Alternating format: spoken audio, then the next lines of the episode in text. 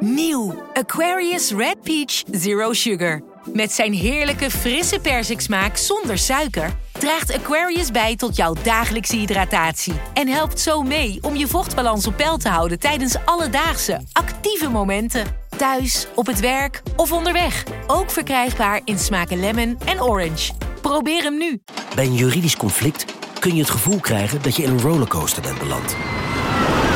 Je wereld staat op zijn kop en je bent de controle even helemaal kwijt. Dan is het fijn als je bent verzekerd bij ARAG. Daar werken topjuristen en advocaten die je begrijpen. Die een stap extra voor je zetten. En je het gevoel van controle teruggeven. Met kennis en informatie, met heldere uitleg en met gericht advies. ARAG, juridisch probleemoplossers.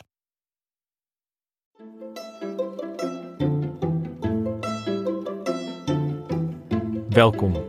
Wij zijn Onbehaarde Apen. Dit is een podcast van NRC over wetenschap. Ja, Lucas hier. De oplettende luisteraar heeft het al gehoord. We hebben een nieuwe tune. Nou ja, de muziek is niet anders, maar hij is wel opnieuw voor ons ingespeeld door het Dudok Quartet uit Amsterdam. En uh, ja, daar zijn we echt heel erg gelukkig mee. We hebben nu een eigen tune. Het was ook uh, hun idee om dat te doen. Ze schreven ons dat ze altijd luisteren als ze naar een concert gaan. Uh, naar onze podcast. En dat, maar dat ze zich wel een beetje stoorden aan de, de gefabriceerde tune. En heel graag voor ons iets nieuws wilden inspelen. En dat hebben wij natuurlijk ja tegen gezegd. dus daar zijn we heel gelukkig mee. En nu we toch de huishoudelijke mededelingen aan het doen zijn, herinner ik jullie er nog even aan dat jullie kaartjes kunnen kopen voor de live show op 6 oktober in Nijmegen. Wil je daarbij zijn? Ga dan naar lux-nijmegen.nl slash nrc. En dan zien we je daar.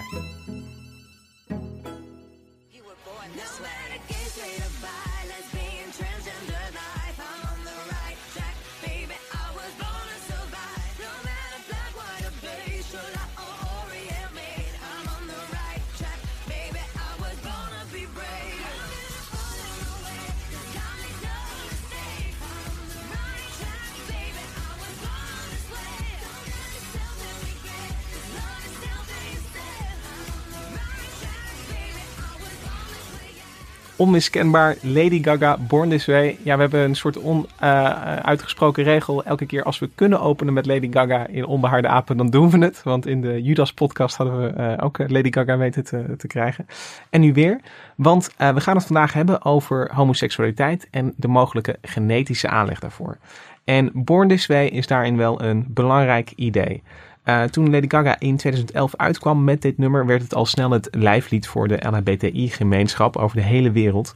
Uh, Born This Way, uh, we zijn zo geboren, er is niks aan te veranderen. Dat is een heel krachtig idee wat ook in de emancipatie een grote rol heeft gespeeld. En een paar weken geleden kreeg dat ook een interessant vervolg, wetenschappelijk gezien, want toen verscheen er een genetisch onderzoek. En dat had interessante resultaten, namelijk dat er niet één gen voor homoseksualiteit bestaat, maar dat er wel nou ja, subtiele genetische invloeden te vinden zijn.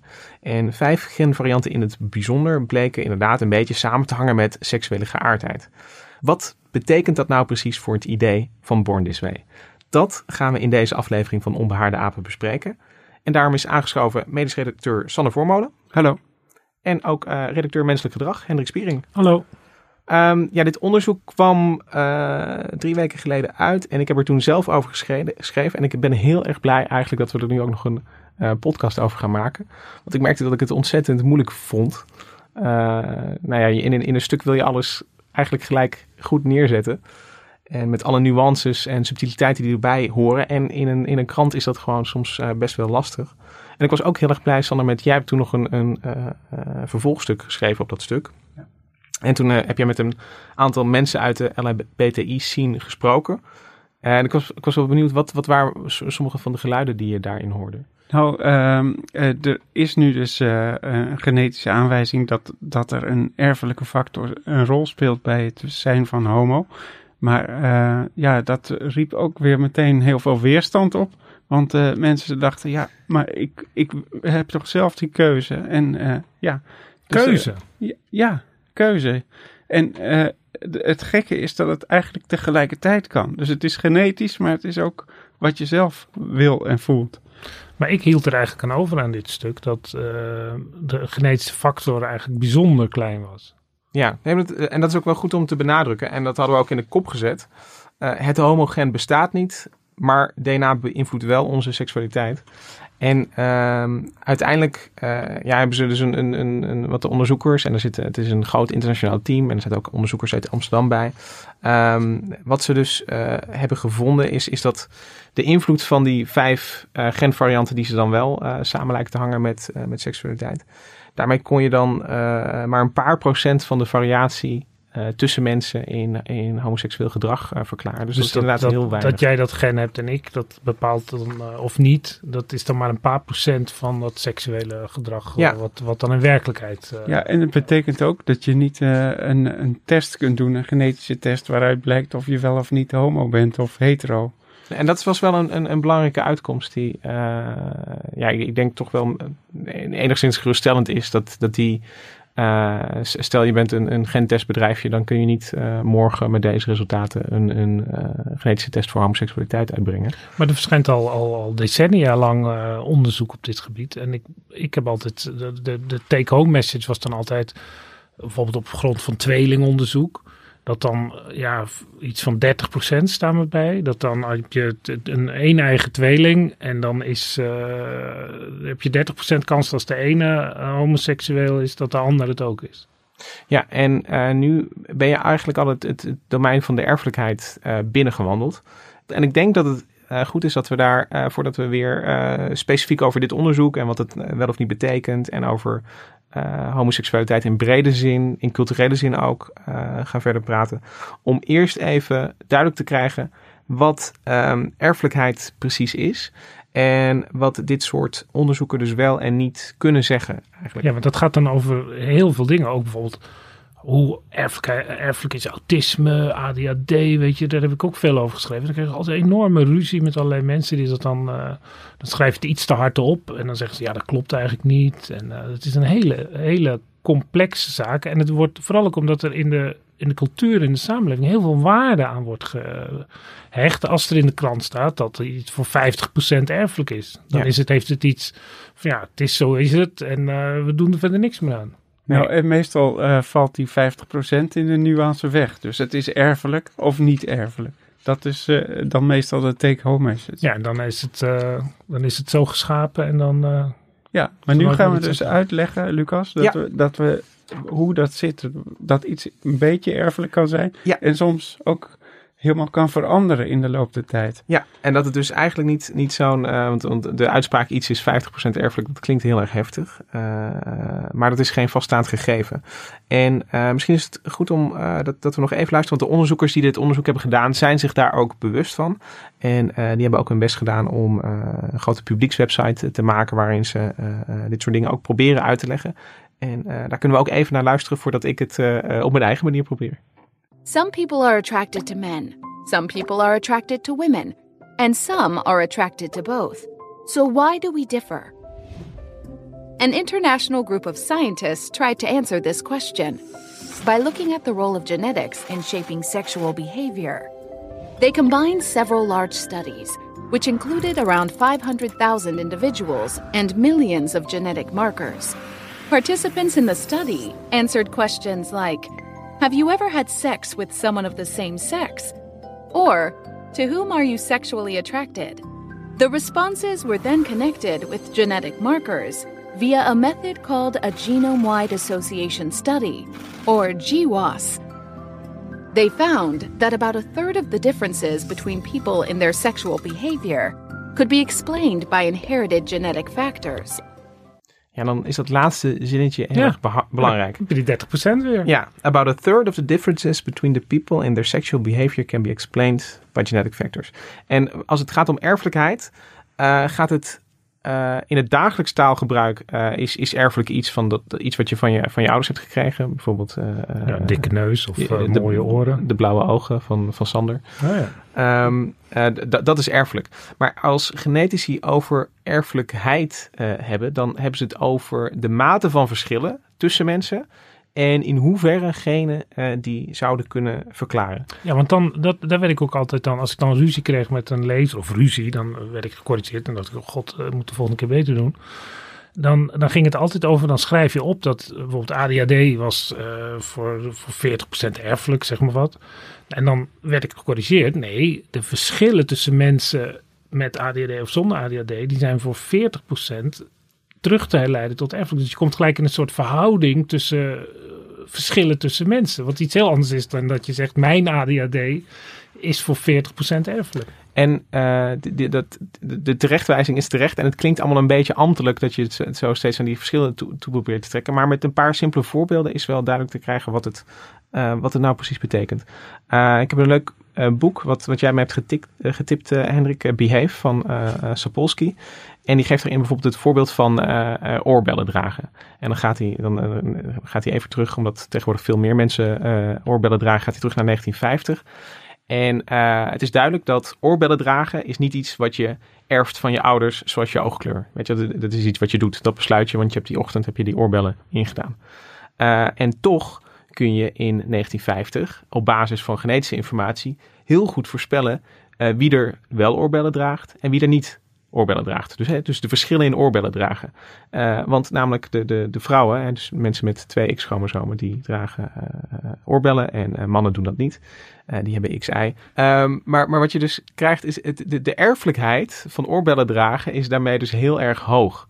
En dat is, dat is een beetje, ja, dat, dat, voelt een beetje gek om het zo te zeggen. Maar dit is wel zoals erfelijkheid gedefinieerd is en zoals genetici het gebruiken. Ja, dus je moet er bij dat soort uitkomsten ook voortdurend over na blijven denken. Wat, wat hebben we nou eigenlijk gevonden? Ja, want mijn lievelingsvoorbeeld is altijd dat het hebben van twee armen niet erfelijk is. Precies. En dat is het omgekeerde ja, voorbeeld van, de, van, van, de oorbellen. Omdat uh, het, je hebt mensen met twee armen en je hebt mensen met één arm. En dat verschil wordt geheel door de omgeving bepaald. Die mensen met één arm, die hebben een ongeluk gehad. Ja. Of er is iets vreselijks gebeurd. Maar dat, die ze, dus dat, het, hebben van twee armen is dus een... Ja, een andere manier waarop je daarover kan nadenken... is dat de uh, kennis van iemands genetische informatie uh, helpt dus niet bij het voorspellen of iemand één of twee uh, ja. armen heeft. Uh, dus, dus terwijl het wiedes is dat de reden dat we twee armen hebben, dat dat genetisch zo geprogrammeerd ja. is en dat we dat ja, wel van onze ouders zo hebben meegekregen dat het zo gaat, is het dus niet volgens de definitie. Omdat er zo weinig variatie is. Ja, en het is dus veel nuttiger om te weten of iemand, uh, en dan zegt Sapolsky, uh, jong, jong, leert met kettingzagen, ja. dan, dan, dan iemands DNA-profiel te kennen.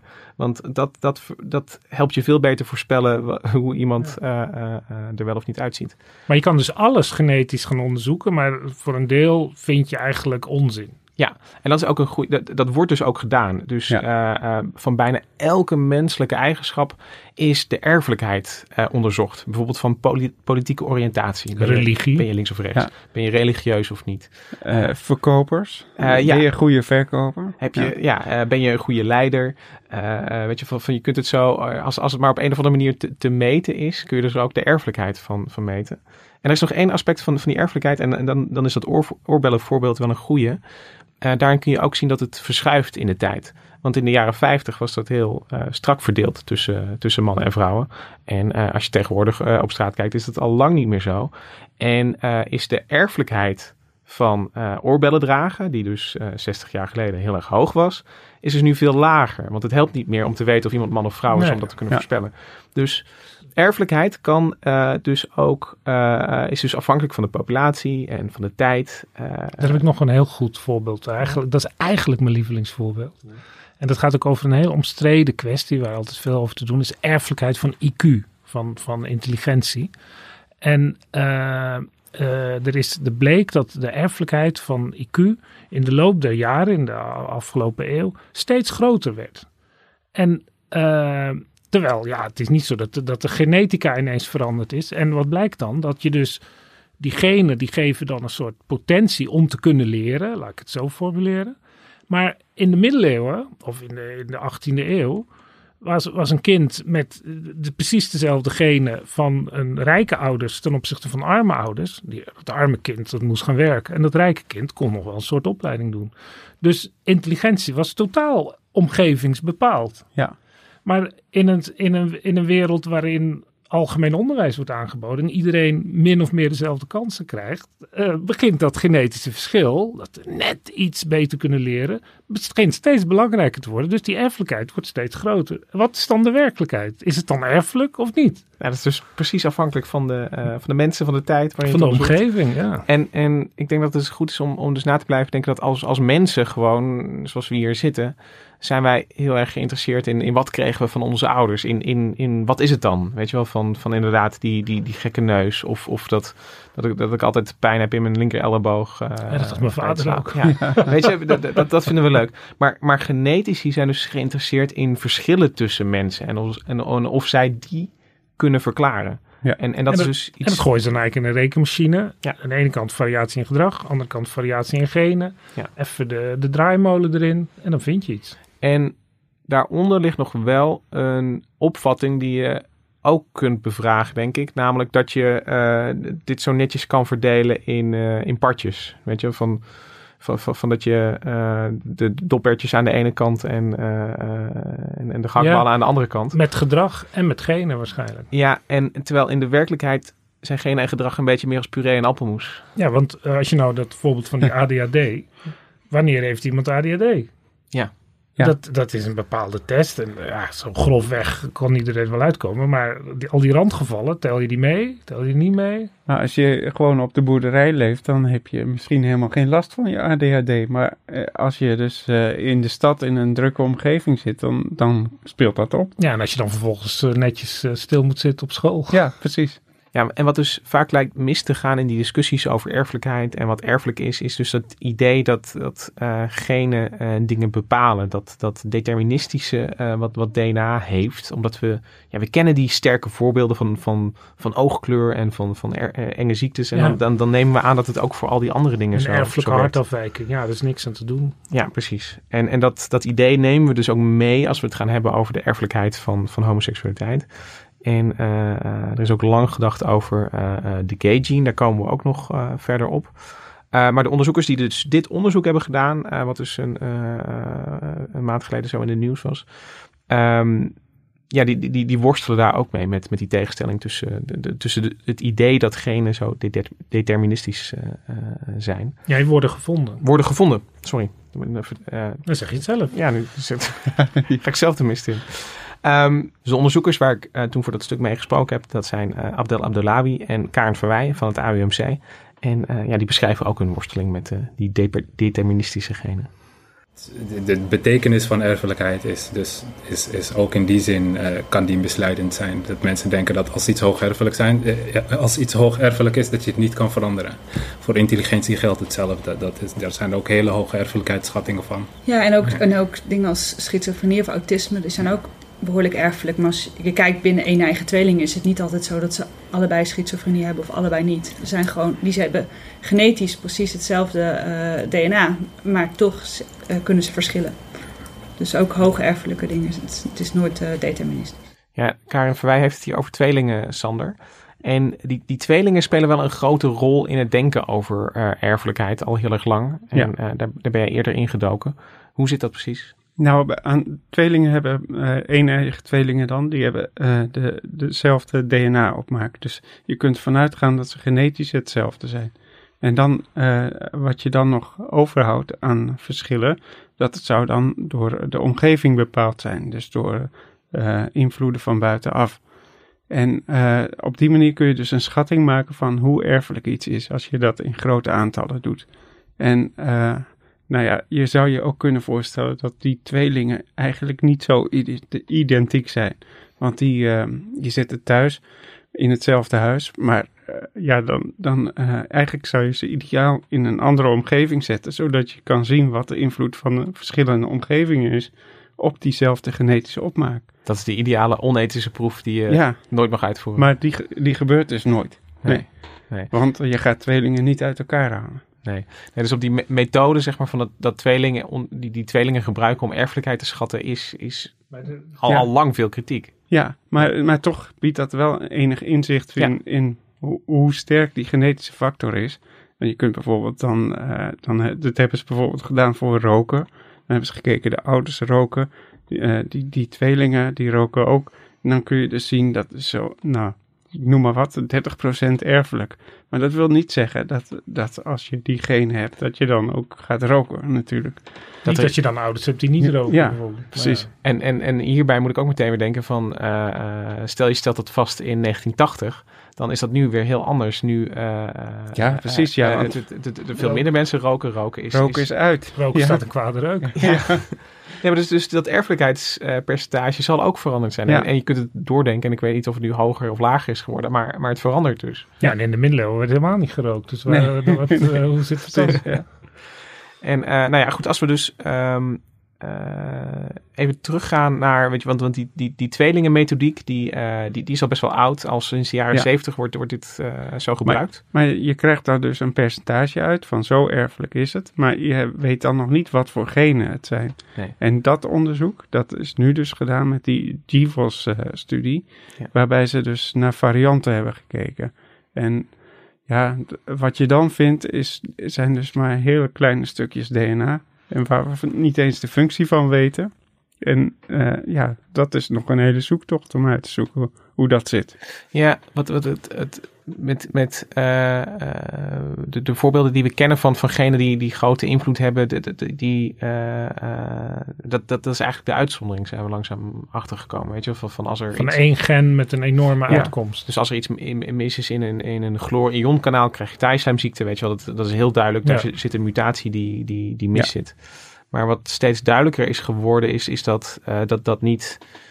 Ja, dat- dat je niet naar een gen of een mutatie kan wijzen en, en zeggen, oh, daar komt die eigenschap eh, eh, dus vandaan. Dus eh, zo- zo'n GWAS die jij even noemt, Sander, zo'n zo'n Genome-Wide Association Study, Ja. kijkt eigenlijk, je hebt heel veel proefpersonen, en daar ga je allemaal het DNA van verzamelen. Eh, dan ga je ze vragen of, of je gaat een bepaalde eigenschap meten. En dan ga je gewoon kijken zonder dat je enig idee of voorspelling maakt. Ga je kijken van welke genvariatie hangt dan samen met die eigenschap waar ik geïnteresseerd in ben. En dat hebben ze dus gedaan met homoseksualiteit. En daar komen dus die vijf genvarianten uit. En, en daaronder zit nog een hele berg van, van genen die nog minder invloed hebben. Maar dat zijn dus die vijf die, er, eh, die eruit springen, omdat ze dus eh, eh, voldoende correleren met, Ja. met de homoseksualiteit. Ja, en ik vind het wel goed, de, de onderzoekers, dat vond ik heel goed, hebben in hun artikel hebben ze één voorbeeld gegeven van wat is dan grote invloed. Ehm, je hebt dus gevraagd naar mensen, hebben ze een homoseksuele ervaring of niet? En dan het, het, hetgeen dat er dus het meeste uitsprong dat anders verdeeld was over mensen met en mensen zonder zo'n homoseksuele ervaring. eh, dat eh, heeft dus echt een heel subtiel effect. Namelijk mensen die eh, bijvoorbeeld het TT, dus, dus het genotype TT hebben. Ja. DNA bestaat uit A, C, G en T. En als je, Dat is dus één letter variatie. Ja. als je, als je die ene letter variatie hebt, eh, dan, heb je, dan, dan had 3,6% van de mensen eh, een homoseksuele ervaring. Eh, mensen met GT, daarin was dat percentage 4%. Maar dat, was de, Ja. dat is een topper dus. Ja, dit is de topper. Dit is de absolute topper. Dus, Dus dat is 0,4 procent. ja, dat is 0,4% meer. En eh, dan zie je ook al dat je op basis daarvan, als je iemand eh, tegenkomt in het wild en, en eh, daarvan weet je, oh, die heeft GT. Ja, je kunt wel zeggen, oké, dan heb je 4% kans dat je een homoseksuele ervaring hebt gehad. Maar dat is nog steeds, dat, dat, dat, dat is geen Maar je hebt voorspelling. honderden mensen nodig, wil je eh, iemand vinden bij wie het dan uitkomt. Eh, Ja, je, dus, dus, dus de, eh, hij, hij springt er wel uit, maar het effect is ontzettend klein. En dan hebben we het over de absolute topper van de duizenden genvarianten die ze hebben gevonden. Maar Voor hoe de kom je meeste. dan toch aan die 30% wat ze zelf zeggen? Ehm, die, die 30% komt dus aan de ene kant uit tweelingenstudies. Dat, dat, Ja. dat je, eh, weet je, dus de hele klassieke maat.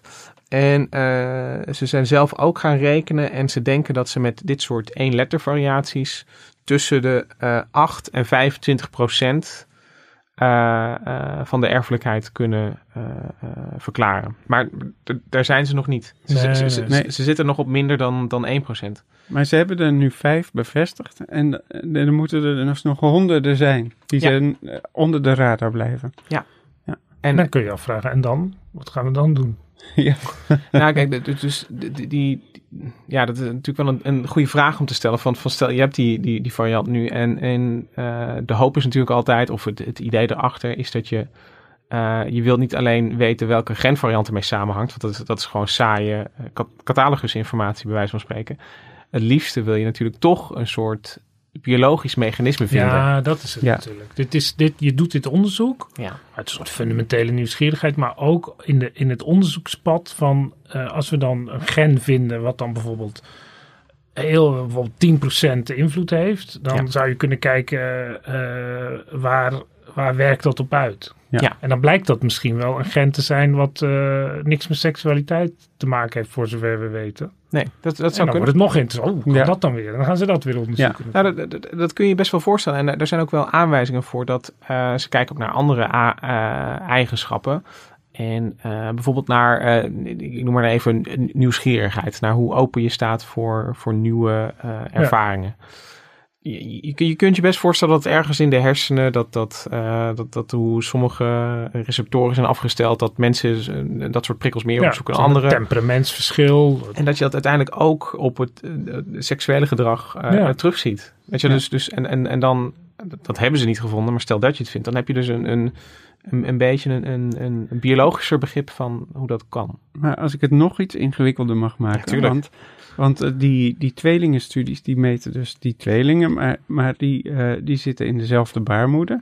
En eh, met name dus bij, bij de, eigenschap homoseksualiteit is er dus ook nog een invloed in de baarmoeder. En dat zou ook nog wel een rol kunnen spelen.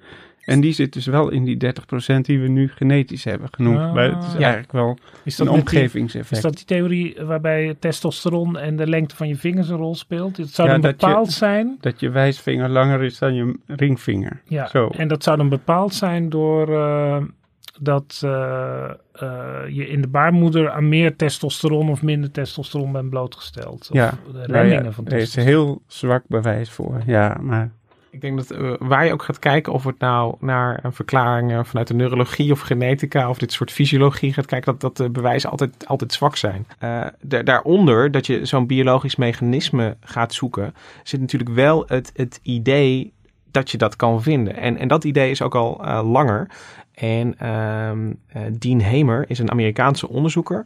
En hij heeft dat idee eigenlijk eh, ferm op de kaart gezet. In eh, 1993 kwam hij met een Science-artikel waarin hij... dit, dit stond ook weer in Science, dus ik vind het wel grappig om te zien. We zijn Ja. nu 26 jaar verder. En een echo. ja, een echo is het zeker.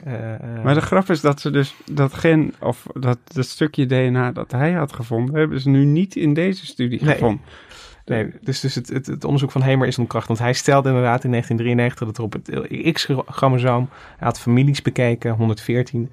Eh, eh, hij keek naar het X-chromosoom en zag daar... Oh, dat, dat, dat stukje, daar moet, het, daar moet het in zitten. En waar precies weet ik nog niet, maar daar op het X-chromosoom. Maar dat was toen een enorme prestatie met de, met de genetische analyse mogelijkheden van toen. Ja, zeker. Eh, maar achteraf eh, blijkt er dus, als je met grotere aantallen proefpersonen gaat kijken, blijft er weinig van over. Ja, maar, Maar- ik ben het niet met je eens dat het ontkracht is hoor. Want hij heeft namelijk gekeken naar in, in het DNA van broers die alle twee homo waren. Dus in een soort verrijkte DNA-pool. Ja, En terwijl nu deze onderzoekers hebben in de hele bevolking gekeken. Dus dat is een heel verdunde DNA-pool. Ja. Dus, dus, dus jij stelt van het zou nog steeds kunnen dat, dat in eh, eh, die, die, die families die bekeken zijn, dat er wel zo'n factor is. Ja, een heel zeldzaam gen wat ook meedoet aan, aan het eh, coderen voor homoseksualiteit. Ja. Maar ik dat is niet de eerste keer dat het, dat het onderzoek niet herhaalt van, van Nee. Het nee is- het dat is- wel waar. Dus, Ja. dus weet je, van, van, dan, dan, dan moet het wel zo zeldzaam zijn dat je er ook, ook weer weinig aan hebt, denk ik dan. Ja. Maar goed, eh, om, om maar even op Dean Hamer terug te komen. Ehm, eh, hij heeft dit onderzoek natuurlijk ook met veel interesse gelezen. En eh Misha Milita, onze eh, producer, die heeft eh, eh, met hem gebeld. Hij woont tegenwoordig op Hawaii en eh, eh, pocht daar over het mooie uitzicht eh, dat hij heeft. is met pensioen, hè? Hij is met pensioen inmiddels. Eh, en hij had wel zo zijn mening over, over deze nieuwe studie. En eh, daar kunnen we ook even naar luisteren. the research is not really aimed at looking at sexual orientation because they didn't ask questions about sexual orientation. They didn't ask who are you attracted to. They only asked one question. And that is have you ever had sex with somebody of the same sex? And that is not about attraction. And it's a very problematic and incorrect way to look at sexuality. I'll give you a personal story. So, when I was in college, I was gay. I knew I was gay. I wanted to have sex with guys. And one night I had sex with my roommate. He was drunk. I gave him a blowjob. That was the only same sex encounter that he's ever had in his life. He was just a heterosexual guy who got drunk and he was in college. I, I went on to be a full fledged homosexual. I'm married to a guy, I have sex with guys, etc. By their research, my roommate and I are in the same group. We're both so called non heterosexuals. That doesn't make any sense. That's not an appropriate research design. Hier wijst Hemer wel op een uh, belangrijk punt, wat ook meerdere keren is teruggekomen. Uh, de dataset die de onderzoekers van de, de recente science-studie hebben gebruikt, dat is de UK Biobank. En daar zitten, zitten honderdduizenden Britten, hebben daar vragenlijsten voor beantwoord en een DNA voor ingestuurd. En daar zit geen vraag in over hoe Ziet u zichzelf, beschouwt u zichzelf als homoseksueel of heteroseksueel? Daar is alleen gevraagd naar, heeft u ooit een homoseksuele ervaring gehad?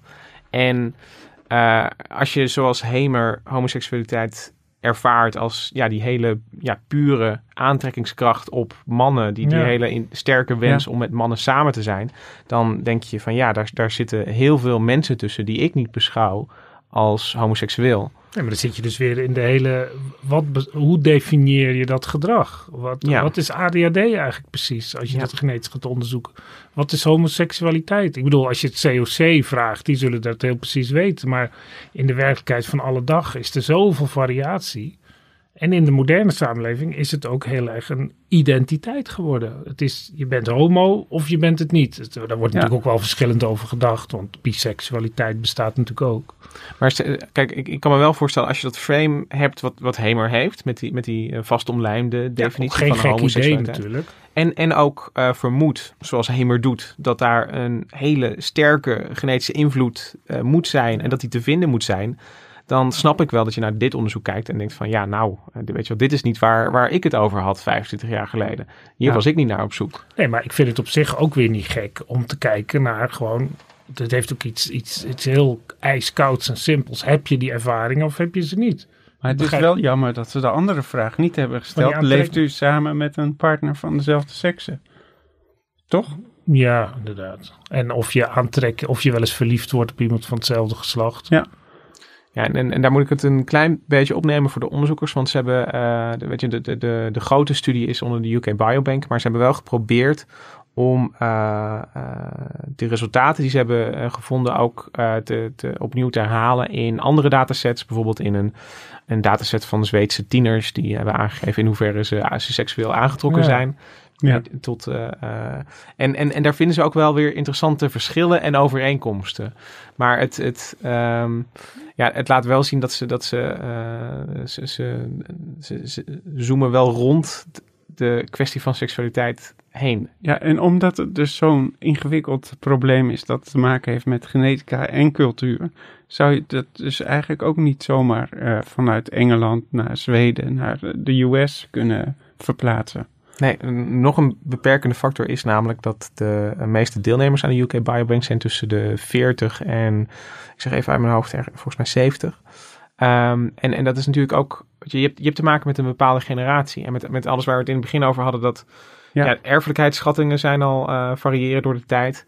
Uh, uh, de culturele definitie van, van wat homoseksueel is en wanneer je het wel bent. Ja, en of als je, je daar over, als je, wat dat betreft, is dat een vraag heb je seksuele uh, ervaringen met iemand van hetzelfde geslacht. Dat is waar je tot voor 30 jaar geleden in Engeland uh, gevangenisstraf ja, voor kon krijgen. Ja, er werd er niet gevraagd of je verliefd was. En, dat interesseerde ze niet. Maar, dan ben je wel gek als je ja gaat zeggen natuurlijk. nou ja, er zit een enorme geschiedenis in Engeland natuurlijk. Maar ook in de hele westerse cultuur. Daar komen we zo nog wel op, denk ik.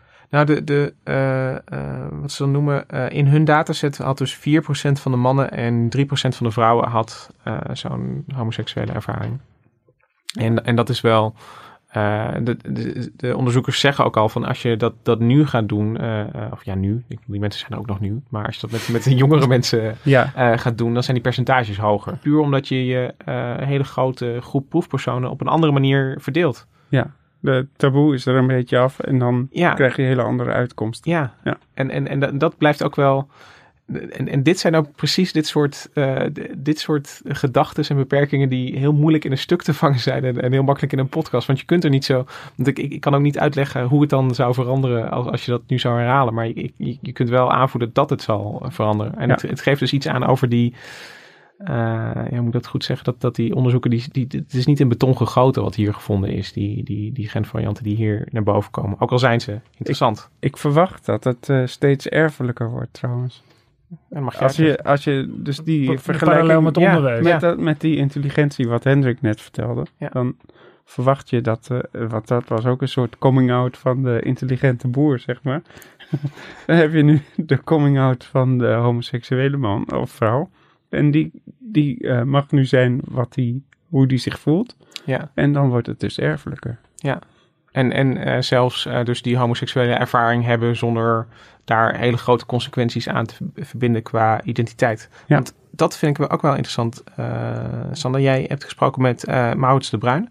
Hij heeft eerder een essay geschreven over in de Volkskrant over Born This Way en wat al die hokjes nou wel of niet zeggen. Ja. Ehm, en hij ziet hier ook eh, dingen in verschuiven. En dat is ook heel interessant om eh, te horen. Het schijnt dat een steeds grotere groep van de LBTI-gemeenschap zich als biseksueel of queer ehm, identificeert. En ook het idee dat seksualiteit zich op een spectrum bevindt, eh, ook dat besef, of nou ja, besef, geloof eigenlijk, groeit. Dus daarin zie je ook dat steeds meer mensen er zo kijken naar, naar seksualiteit. Eh, dat het fluïde is, dat het zich door een mensenleven heen eh, kan ontwikkelen, veranderen. En eh, dat, die, dat die harde scheidslijnen die wij eigenlijk in onze maatschappij hebben uitgezet, als het komt om homoseksualiteit, heteroseksualiteit, nou ja, oké, biseksualiteit als derde dan misschien, dat, dat die grenzen vervagen. Ik, vind het wel heel mooi wat eh eh, Maurits de Bruin hier schetst is. Als je toch een beetje de, de, de, de tijden indeelt, dan in de, in de jaren 50 eh, eh, bestond het niet.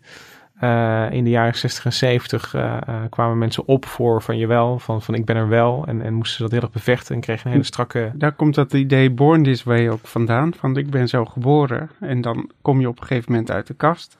Ja. Hè, dat, eh, ook, het zit heel erg in onze taal ook. Ja. En dan, eh, dan, eh, dan ben je dus homo. En dat blijf je dan de rest van je leven. En Maurits zegt dus, nou, dat hoeft helemaal niet. De, er zit veel meer tussen. Ja, En goed, dan zie je dus dat dat, dat, dat ontwikkelt, omdat eh, er is nu tegelijkertijd nu, in Nederland speelt het niet zo'n rol, maar in Amerika en ook in andere landen, dat, dat er dus therapieën zijn om homoseksuelen, tussen aanhalingstekens, te genezen. Ja, ja. En dat, daar was natuurlijk dat Born This Way een enorme ja, eh, Ja, precies, eh, tegen- Ja, tegen. ja. Van, Ja. hoezo? Zo zijn we gewoon. En dat, die politieke stellingname, die is natuurlijk nog steeds zo. Van eh, rot op met je genezingscursussen. Dat maken we zelf wel uit. En, maar de, de basis daaronder, die hoeft natuurlijk niet per se. vast te liggen in de nee, genen. Nee, nee, nee. precies. Want mensen die je probeert te veranderen, die raken wel degelijk in de psychische problemen natuurlijk. Want die kunnen zichzelf niet meer zijn. Nou en, en, en dat het in een, in een mensenleven dus ook niet per se vast hoeft te liggen. En, en, en dat een, ja, dat, dat, dat, een, dat een, een homoseksuele fase ook weer op een heteroseksuele fase kan volgen. Dat, dat, eh, nou ja, ik, ik, ik vind dat wel inter- interessant gewoon om, om te horen hoe dat ook eh, niet, eh, niet vaststaat. Nee, En, en, jij hebt daar, eh, Hendrik, jij hebt even de, de, de blik nog iets wijder ja. eh, ge- getrokken. Want we hebben het nu heel erg over onze westerse maatschappij. En hoe we daarin homoseksualiteit en heteroseksualiteit definiëren. Maar ik bedoel, mensen zijn al heel erg lang bezig Ja, met het en- definiëren en- van seksualiteit. Ja, of het niet, niet zozeer in hokjes benoemen zoals eh, wij nu in het Westen. Want we komen uit een, je, dat- je zei van in de jaren 50 bestond het niet. Ja, werd het niet benoemd. Het bestond natuurlijk wel. En je had dan wel, het werd een beetje de ooghoek eh, gezien. En het werd allemaal, ja, twee mannen, die waren dan bevriend, die woonden dan samen. Die hadden een stuk moeilijker dan twee vrouwen die dan samen woonden. Er werden meestal geen vragen over gesteld. En ja, er was wel een soort, soort tolerantie. Maar het moest niet te gek worden natuurlijk. Dus als je daarvoor uitkwam, dan kreeg je problemen. En dat is natuurlijk de, de klap die er nu is uitgedeeld eh, in, in de hele emancipatiebeweging eh, sinds de jaren zestig. Dat, dat er vooruitgekomen wordt. Maar daardoor is, is, is die hele zaak, zoals die eh, Maurits de Bruin ook al zei, in een soort identiteitskwestie terechtgekomen. Maar als je naar de geschiedenis kijkt, is er zoveel variatie. Soms is het ook, wordt het ook helemaal niet benoemd. Bestaat er niet zoiets als homoseksualiteit? Wordt niet zo genoemd, maar het gebeurt gewoon. Als je, En- als je echt kijkt naar wat, Ja. wat doen mensen nu Ja. eigenlijk. Er is een heel, het is wel een interessant eh, verhaal uit China. Dat is een beetje zo'n zo'n zo'n zo'n antropologisch feitje. Maar daar werd, zal even kijken, er werden dan lesbische vrouwen, werden daar, het bestaat dan in het Chinees, dat kan ik natuurlijk niet goed lezen. maar in het, in het, als je dat vertaalt, is dat vrouwen die hun eigen haren kammen. Oh, dat is een vrouw die haar eigen haren kamt. En dat heeft dan te maken met in de, in de traditionele volgorde, dat als je dan trouwt, dan dan krijg je een soort vlechten en dan hoef je die haren niet meer zo te kammen. Maar als je dat maar blijft, dat je dat dan niet doet, dus eigenlijk een ongetrouwde vrouw. Maar dat was een soort eufemisme voor lesbisch. Oh, ja. En dat, dat was Ja. gewoon een, een levenswijze die bestond. Er was En- geen taboe op. En op, eh, in welke tijd spreken we dan? Nou, voor de communistische revolutie. Want het, het interessante is dat homoseksualiteit, daar bestond ook wel een naam voor. Eh, dat waren gescheurde mouwen. Dus een, een man met gescheurde mouwen. En dat ging dan weer op een van de keizers van een paar duizend jaar terug. Die, eh, die moest naar een eh, belangrijke bijeenkomst, maar hij lag in bed met zijn vriend. En die, die, die lag op de mouw van de keizer. En die, vond, die hield zoveel van die man dat hij die keizer, dat hij die mouw maar liever losscheurde dan die man eh, wakker te maken. Dus dat, ja, dat, dat bestond gewoon. Er was niet een taboe op. En het interessante is dat onder de communistische eh, heerschappij is dat allemaal heel strak geworden. Er werd seksualiteit geregeld en er was allemaal geen flauwekul. En daar kan zeg maar de oude, ja, de, de, soort oernorm van de patriarchale samenleving. Van iedere seks die moet zich gedragen zoals het hoort. En een man moet man zijn en eh, vrouwen bevruchten en eh, verder niks. Dat, daar zit een soort dominante toon in. Is dat gevoed door nationalisme dan? Dat je dan, eh, zeg maar, het volk wilt uitbreiden en dan daardoor die man-vrouw liefde moeten hebben? Ja, ik, ik, het is heel moeilijk om erachter te komen waar nou eigenlijk dat taboe op seksuele, homoseksualiteit vandaan komt. Want eh, het, het, het veel verder dan een soort patriarchale norm, die soms wel wordt opgelegd en soms veel makkelijker eh, is. Bij jagers-verzamelaars is er veel meer variëteit. En wat dat betreft gaan we nu weer langzaam terug naar een soort jagers-verzamelaars mentaliteit, waarin het doorgeven van het bezit ook eh, minder belangrijk is dan in een landbouwsamenleving, omdat je het zelf kan verdienen. Maar, maar- daar dwalen we enorm af Ja, natuurlijk. maar wat, wat ik wel bijzonder ben, je geeft nu een voorbeeld uit, uit, uit China, maar je zegt van, van eh, eh, je, je, hebt- een beetje rond, rond zitten kijken. Kun je stellen dat op alle plekken in de wereld eh, eh, homoseksueel gedrag in ieder geval voorkomt, Ja. zonder, zonder dat het eh, een identiteit is of een, een levenswijze? Nou, of er, een- er, zijn, er zijn natuurlijk de hele bekende gevallen die altijd. moet ik even een briefje erbij pakken. Want het zijn allemaal een beetje ongewone woorden. Je hebt een, bij de Indianen in Noord-Amerika, en het zal ook niet bij alle stammen zijn. Heb je dat idee van de Berdache of de Berdagge, ik weet niet precies hoe je het uitspreekt. En dat is, ja, dat, zijn, dat wordt dan een soort derde geslacht. In India heb je ook zo'n soort traditie, hieras. Dat zijn eh, mannen die zich dan als vrouwen verkleden en aan homoseksualiteit doen. Maar die, die zien dat niet als homoseksualiteit. Ze zijn het derde geslacht. Dus krijg je Ja. een hele andere manier van denken. Ja, ja. En eh, er zijn allerlei culturen, ook in, in, in ik heb, is zo'n hele lijst op Samoa en eh Sulawesi. En En ook bij initialisatierituelen. ja, ja, er is bijvoorbeeld in, in de jaren zeventig is er onderzoek gedaan op, eh, in Papua Nieuw-Guinea. En dat heeft in de antropologie wel een belangrijke rol gespeeld, omdat dat een soort gedwongen homoseksualiteit was. Er was een, een, een stam die nooit bij naam is genoemd. Eh, die wordt dan Sambia genoemd. Een, eh, een antropoloog Gilbert Hert heeft daar veel onderzoek naar gedaan. En ja, zoals de meisjes die moesten geïnitieerd worden door het drinken van moedermelk, volgens mij. En het, de jongens die, eh, ja, die moesten eigenlijk een, een blowjob op de oudere mannen doen. En met het, het, het zaad. Moesten zaad wat- drinken. Ja, en daar werden ze dan eh, groot van. En ja, er is ook een hele discussie. Is dat nou homoseksualiteit of is dat... Is, Een ja, ritueel. Ja, Ja. en eh, Ja. dat is nooit helemaal duidelijk geworden. Want, maar er zijn ook weer onderzoek bij naburige stammen gedaan... waarin het een veel informeler systeem was... En waarin dus ook die jongens opschepten, ook over een andere homoseksuele daden, die ze dan in het bos eh, buiten het zicht eh, hadden. En Om Ja. het, en om het even buiten de antropologie te halen, ook in, in andere tijden eh, werd er, het oude Griekenland wordt altijd vaak Ja. genoemd. En ook terecht volgens mij, als een plek waar homoseksueel gedrag een heel andere rol had in de maatschappij. Ja, er was, er was, dit- wat je daar dan weer hebt, is dat dan die, die sfeer van mannelijkheid, het was dan eh, om gepenetreerd te worden. Dat was dan, dat, dat, dat was dan een schande. Maar dus een, een oudere man, die, die werd nooit zelf gepenetreerd, maar die had daar dan jonge jongens voor. Maar op een gegeven moment werden die ouder en dan eh, kreeg het dan, was een soort generatiekwestie bijna. Maar dat was niet een, een, eh, een, een taboe. De- In, in Plato's vind je ook lofliederen dat ja, homoseksualiteit het hoogste wat er is.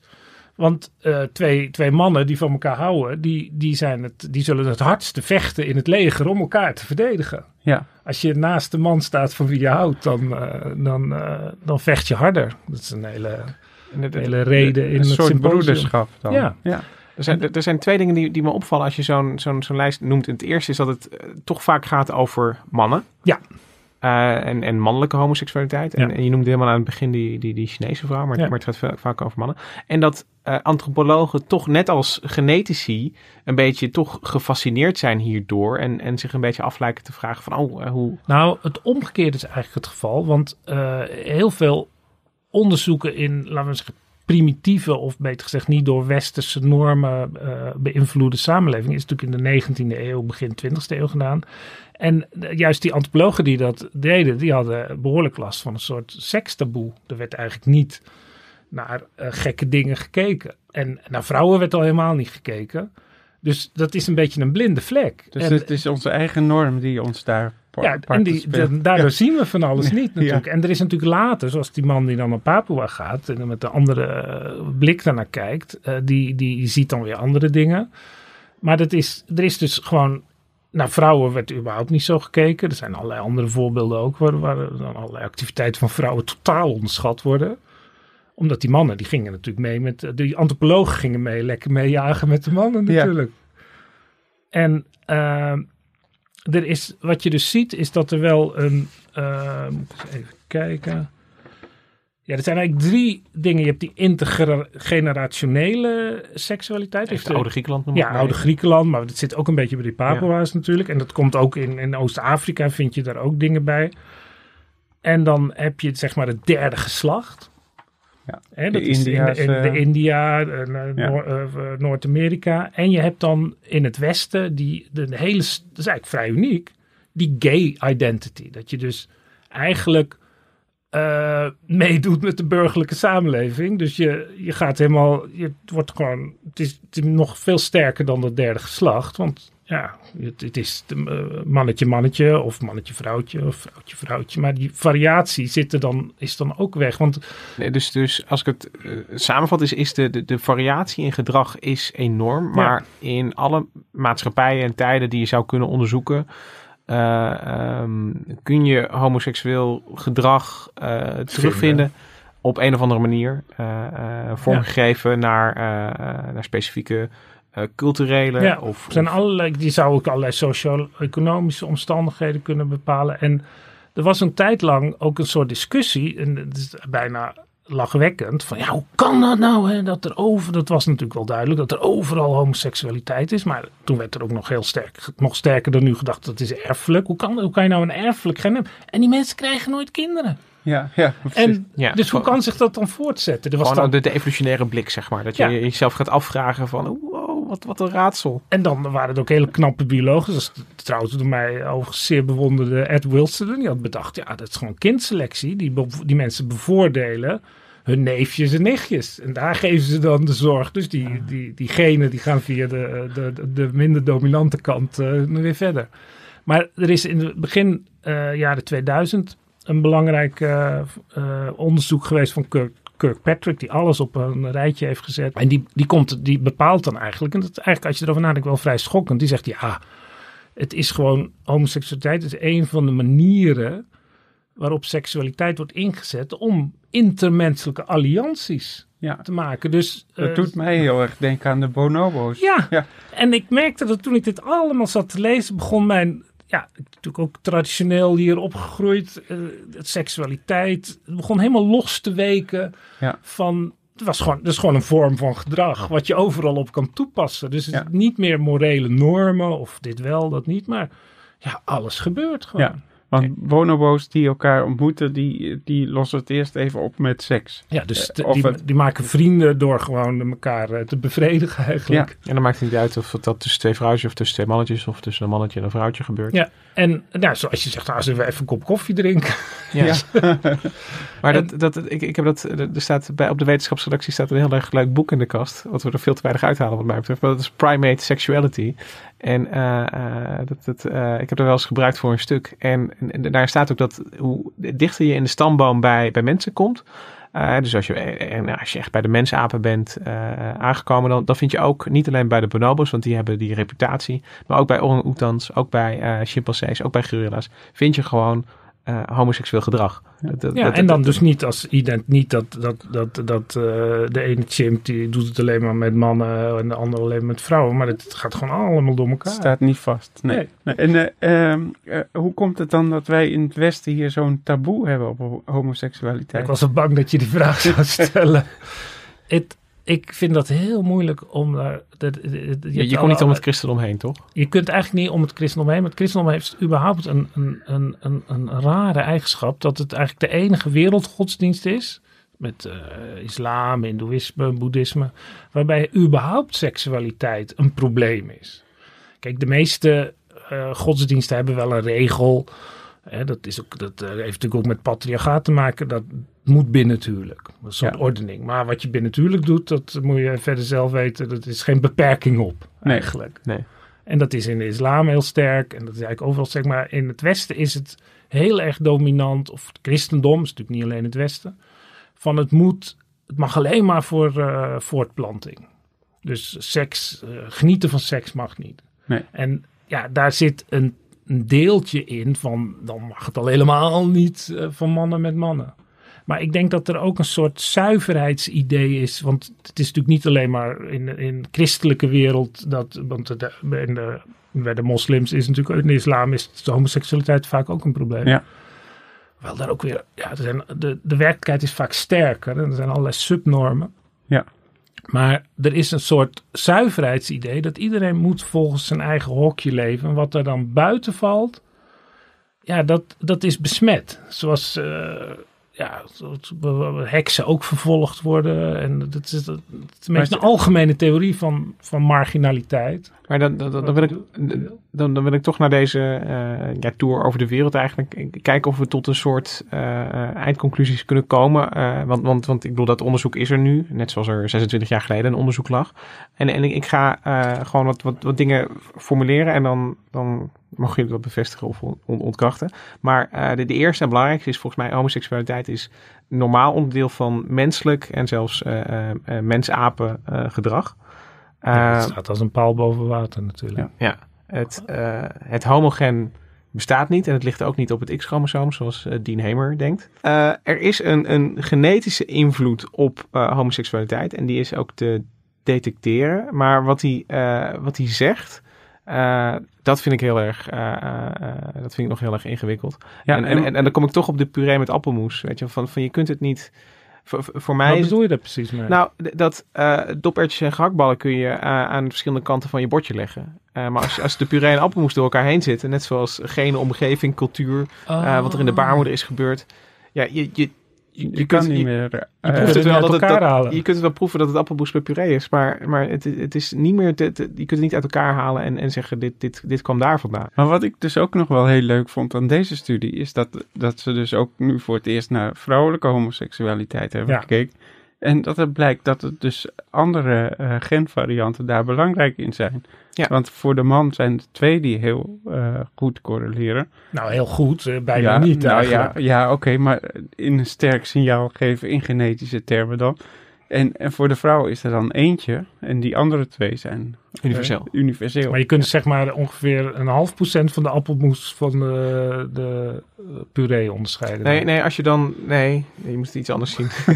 in, in, in de, eh, als het appelmoes met, met, met puree is... Ja, ik, ik weet niet of we deze helemaal door moeten zetten. Nee, misschien niet. maar er zit er 0,4% meer appelmoes in, in, het Oh. ene, eh, in de ene groep dan in de andere. Nou, dat proef je echt niet. Nee, dat ga je niet proeven. Ehm, goed, de, de, de vraag die nog open staat, en ik, ik denk niet dat we daar nog heel erg lang bij moeten eh, stilstaan, maar toch even eh, neer te leggen, is eh, van moet je dit wel willen onderzoeken? Ik, ik, ik, ik vond dat voordat ik, ehm, voordat we deze podcast hadden, aan het opnemen waren, had ik daar nog hele sterke gedachten over.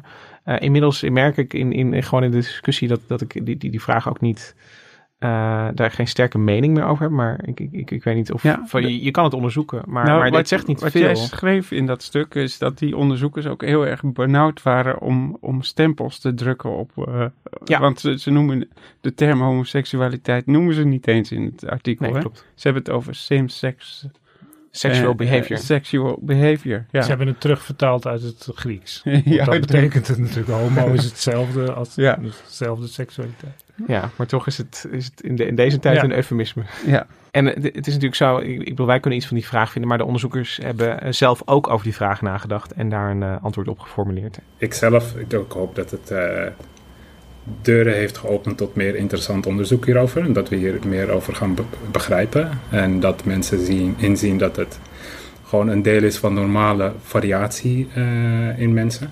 Ja, dat het op die manier dus wel eh, Ja. maatschappelijk ook een positieve invloed kan Ja. hebben. Het, het deel is van normale variatie, normale verschillen tussen mensen. Net, Ja. net als dat één iemand extravert is en de andere introvert, hebben ze ook verschillen in mensen op seksueel gedrag. Het feit dat we daar naar kijken en of geen een rol spelen, dat, dat is om, om meer, ehm, meer te begrijpen over hoe het ontstaat en wat, eh, waar verschillen doorkomen. Maar eh, we willen benadrukken ook dat het gewone normale verschillen zijn binnen een populatie. En eh, ja, wij, kunnen het allemaal heel, heel belangrijk en interessant vinden. Maar ik, ik vond dat Maurits de Bruin ook nog een mooi antwoord gaf op deze vraag over nou wat, wat de rol nou van dit soort onderzoeken is voor, voor het denken over, over deze kwestie. Ja, mensen zijn soms bang eh, dat zo'n uitkomst van de genetische aanleg ervoor kan zorgen dat er wellicht eh, mensen kunnen zijn die ervoor pleiten om, het, eh, om ook iets met diegene te gaan doen, om die om te buigen en om homoseksualiteit misschien soort weg te filteren. Ehm, maar precies hetzelfde reactie zou natuurlijk kunnen komen als mensen ervan overtuigd zouden zijn dat het is aangeleerd. Dan kan je al die factoren die het eventueel kunnen aanleren, aanleren zet ik wel tussen aanhalingstekens, wegnemen. Ik denk eigenlijk dat het meer, veel meer gaat om in wiens handen is die informatie, want dan zal die eh, verschillend worden uitgelegd. Maar die uitkomst aan zich maakt volgens mij eigenlijk niet zo heel veel uit. Ja. Ik denk ook niet dat mens, de, de- de denken van mensen per se verandert als ze over de uitkomsten van dit soort eh, onderzoek lezen. Maar ik denk, ik, eh, ik vind het in ieder geval wel prettig dat wij er op onze manier toch nog. Ja, maar de- de- die oordelen die, dat mensen homoseksualiteit, die mening hebben ze vaak al. ja, En er is vaak één manier waarop je van dat soort vooroordelen afkomt. Dat is gewoon met een open blik omgaan met, met mensen die dat gedrag vertonen. Dan blijkt het allemaal hele normale mensen te zijn natuurlijk. Het, zijn, het, het, het is een, een, een cultureel vooroordeel wat, waar de wetenschap niet zoveel aan kan doen. Het is niet zo dat mensen ineens denken, oh het is erfelijk. Nou, dan eh, heeft de heer het misschien toch goed gevonden dat er homoseksualiteit bestaat. nee, ik denk dat er heel weinig mensen zijn die, die zo'n stuk in de krant lezen. of misschien deze podcast luisteren. en, en op, op basis daarvan hun mening heel erg veranderen. Maar dat neemt niet weg dat. eh, seksuele variatie noem ik maar even een ontzettend Ja. interessant onderwerp is. En eh, ja, dat het toch de moeite waard blijft om te onderzoeken. We komen erop terug. Ja, dit was niet het laatste woord. Goed idee. En ik denk dat we daarmee aan het einde gekomen zijn van deze aflevering. Bedankt voor het luisteren. Wij waren Onbehaarde Apen. Volgende week zijn we er gewoon weer. Zelfde tijd, zelfde plek. Uh, Misha Melita, bedankt voor de productie en voor het eh, spreken van eh Dean Hemmer en eh Maurits de Bruin. En eh, we bedanken ze gewoon nog een keer, zoals jullie misschien aan het begin al hoorden. We hebben een nieuwe tune dankzij het Dudok Quartet. Eh, ontzettend bedankt Judith van Driel, David Faber, Marleen Wester, Marie-Louise de Jong. We gaan hier nog heel veel plezier van beleven. En eh, het allerlaatste slot dan, op 6 oktober kun je ons live zien in Lux, in Nijmegen. We gaan het hebben over bier, daar wil je bij zijn. Ga naar lux-nijmegen.nl slash nrc en koop dan een kaartje. Tot volgende week.